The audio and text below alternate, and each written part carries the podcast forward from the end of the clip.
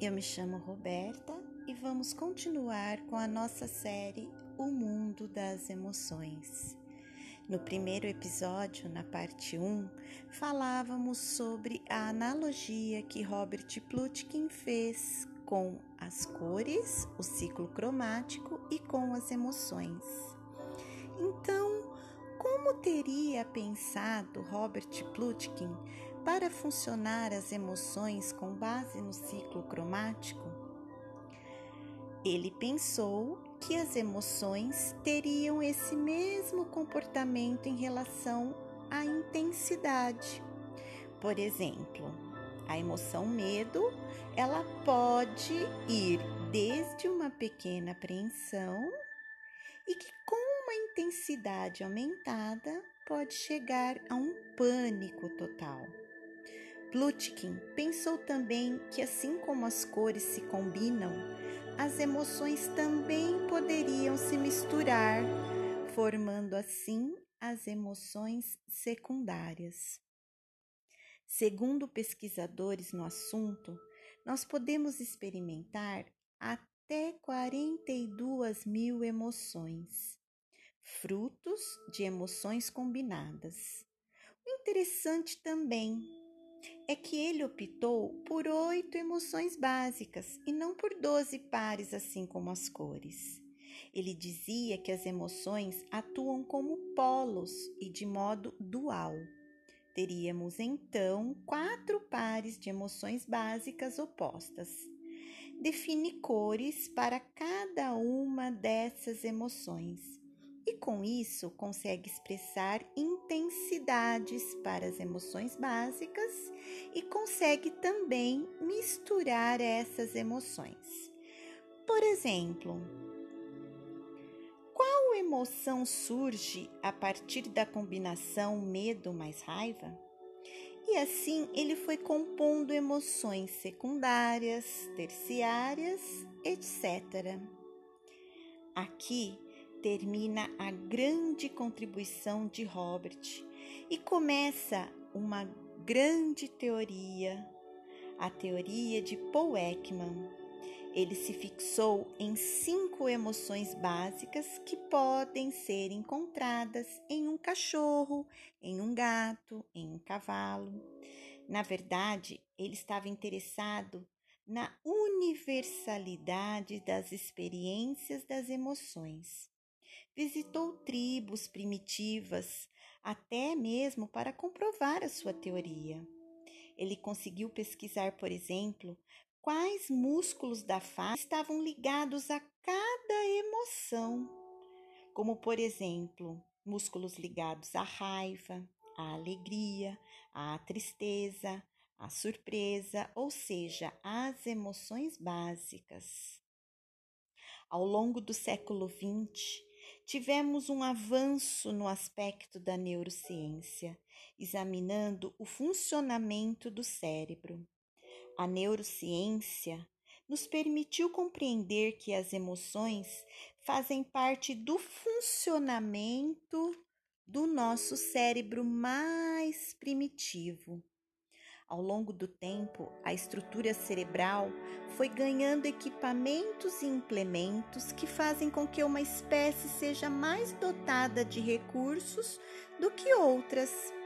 Com esse processo evolutivo, percebemos que quanto maior o grau de consciência psíquica, mais complexo é o aparelho cerebral e, portanto, mais esse estrutura esse cérebro tem. O cérebro primitivo, aquele que funciona no automático, são estruturas cerebrais altamente velozes e recebem o nome de sistema límbico ou mais recentemente, recentemente sistema das emoções.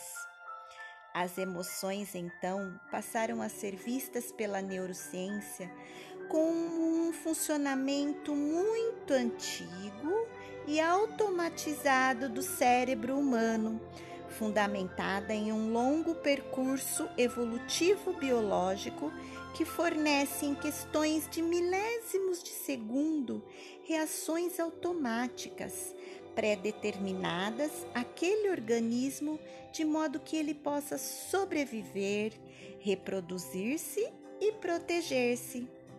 Estas são as funções do sistema límbico e desse cérebro primitivo e rápido que nós temos.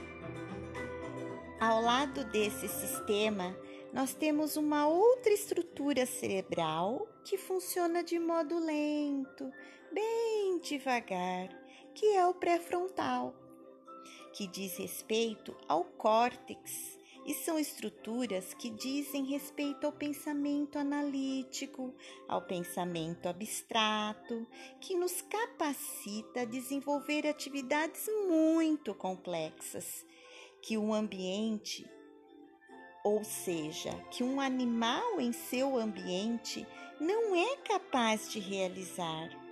Porém, essas atividades requerem um grau de capacitação que o sistema das emoções, ou seja, o sistema límbico, não requer.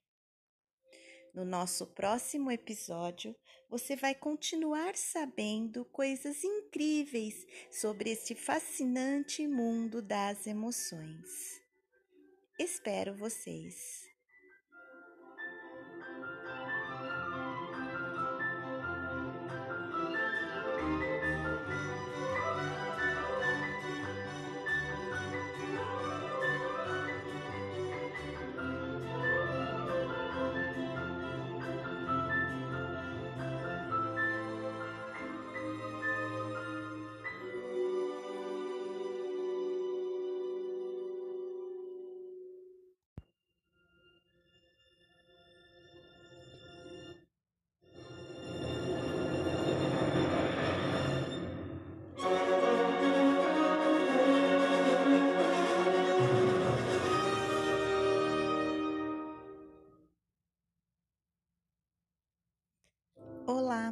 Eu me chamo Roberta e vamos continuar com a nossa série O Mundo das Emoções. No primeiro episódio, na parte 1, falávamos sobre a analogia que Robert Plutkin fez com as cores, o ciclo cromático e com as emoções. Então, como teria pensado Robert Plutkin para funcionar as emoções com base no ciclo cromático? Ele pensou que as emoções teriam esse mesmo comportamento em relação à intensidade. Por exemplo, a emoção medo, ela pode ir desde uma pequena apreensão e que com uma intensidade aumentada pode chegar a um pânico total. Plutkin pensou também que, assim como as cores se combinam, as emoções também poderiam se misturar, formando assim as emoções secundárias. Segundo pesquisadores no assunto, nós podemos experimentar até 42 mil emoções, frutos de emoções combinadas. O interessante também é que ele optou por oito emoções básicas e não por doze pares, assim como as cores. Ele dizia que as emoções atuam como polos e de modo dual. Teríamos então quatro pares de emoções básicas opostas. Define cores para cada uma dessas emoções e com isso consegue expressar intensidades para as emoções básicas e consegue também misturar essas emoções. Por exemplo, qual emoção surge a partir da combinação medo mais raiva? e assim ele foi compondo emoções secundárias, terciárias, etc. Aqui termina a grande contribuição de Robert e começa uma grande teoria, a teoria de Paul Ekman. Ele se fixou em cinco emoções básicas que podem ser encontradas em um cachorro, em um gato, em um cavalo. Na verdade, ele estava interessado na universalidade das experiências das emoções. Visitou tribos primitivas até mesmo para comprovar a sua teoria. Ele conseguiu pesquisar, por exemplo, quais músculos da face estavam ligados a cada emoção, como, por exemplo, músculos ligados à raiva, à alegria, à tristeza, à surpresa, ou seja, às emoções básicas. Ao longo do século XX, tivemos um avanço no aspecto da neurociência, examinando o funcionamento do cérebro. A neurociência nos permitiu compreender que as emoções fazem parte do funcionamento do nosso cérebro mais primitivo.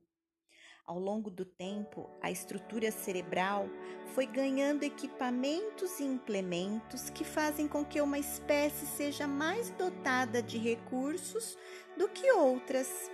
Com esse processo evolutivo, percebemos que quanto maior o grau de consciência psíquica, mais complexo é o aparelho cerebral e, portanto, mais esse estrutura esse cérebro tem.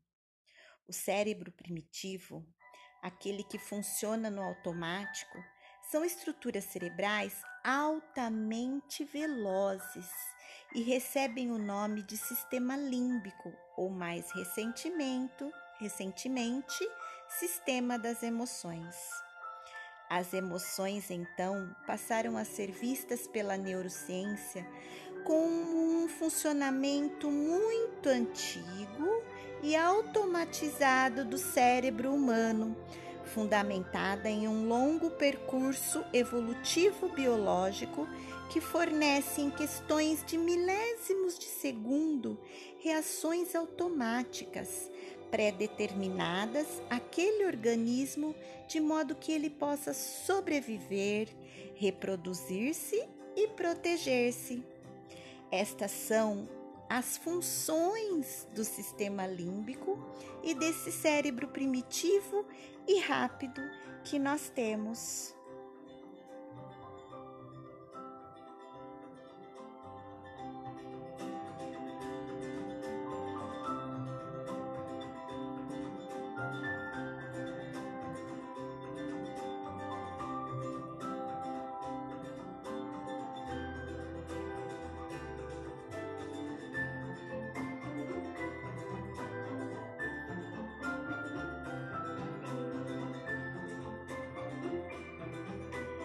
Ao lado desse sistema, nós temos uma outra estrutura cerebral que funciona de modo lento, bem devagar, que é o pré-frontal, que diz respeito ao córtex e são estruturas que dizem respeito ao pensamento analítico, ao pensamento abstrato, que nos capacita a desenvolver atividades muito complexas que um ambiente, ou seja, que um animal em seu ambiente não é capaz de realizar.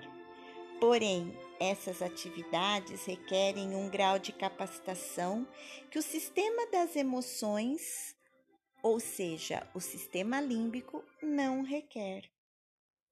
No nosso próximo episódio, você vai continuar sabendo coisas incríveis sobre este fascinante mundo das emoções. Espero vocês!